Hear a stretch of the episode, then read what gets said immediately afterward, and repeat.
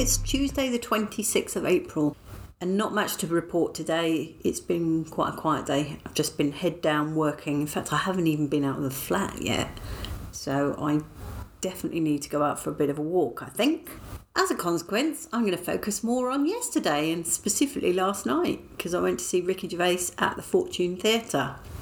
And I took a very nice picture of the theatre because it's one that I didn't even know existed.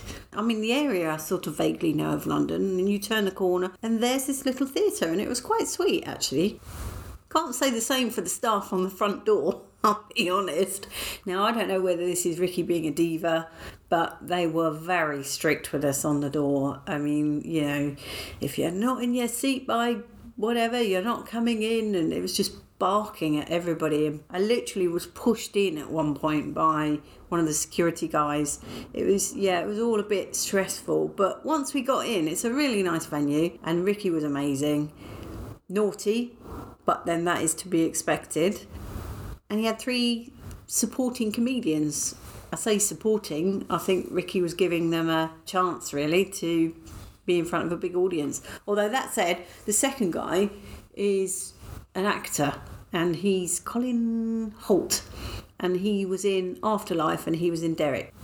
All three of them were great, actually. They were all really, really good. Had some absolute corkers of jokes. Ricky also, as I say, none of I don't think there's anything he said I could repeat and get away with.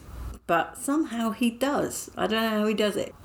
Now, I mentioned I had four tickets because I made a bit of a mistake when I was booking the tickets, and I thought, oh, it'll be easy, I'll find plenty of people who want to go. And as it was, I didn't because it was just too short notice for most people, but not for my family. So I went with my mother and these two.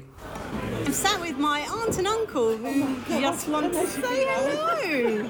What time is it? Is it bedtime? Is it gone? Eight? Oh, it's gone eight nine o'clock. You've got to go to bed. That's my uncle Simon. Must be bedtime. And that's my auntie Linda. We're both up in that there London. They do say people go through a hole in the underground, but I, I think it's just a, it's not real. They're having a special day out in London. You can probably tell my aunt and uncle couldn't be serious if their life depended on it. That was actually recorded in the pub that we went to afterwards, and I met two lovely bartenders, Jess and Sam. Sam was telling me he has his own podcast. It's called The Mix Up, and I was just having a listen to it, and it's basically four self confessed music geeks discussing a new genre of music each week. But he realised that he hasn't done anything creative for quite some time. So, Sam, get on and write your book. Lastly, let's hear from the other lovely bartender. In an amazing pub in London called the Marquess of Anglesey. And I'm speaking to this wonderful person.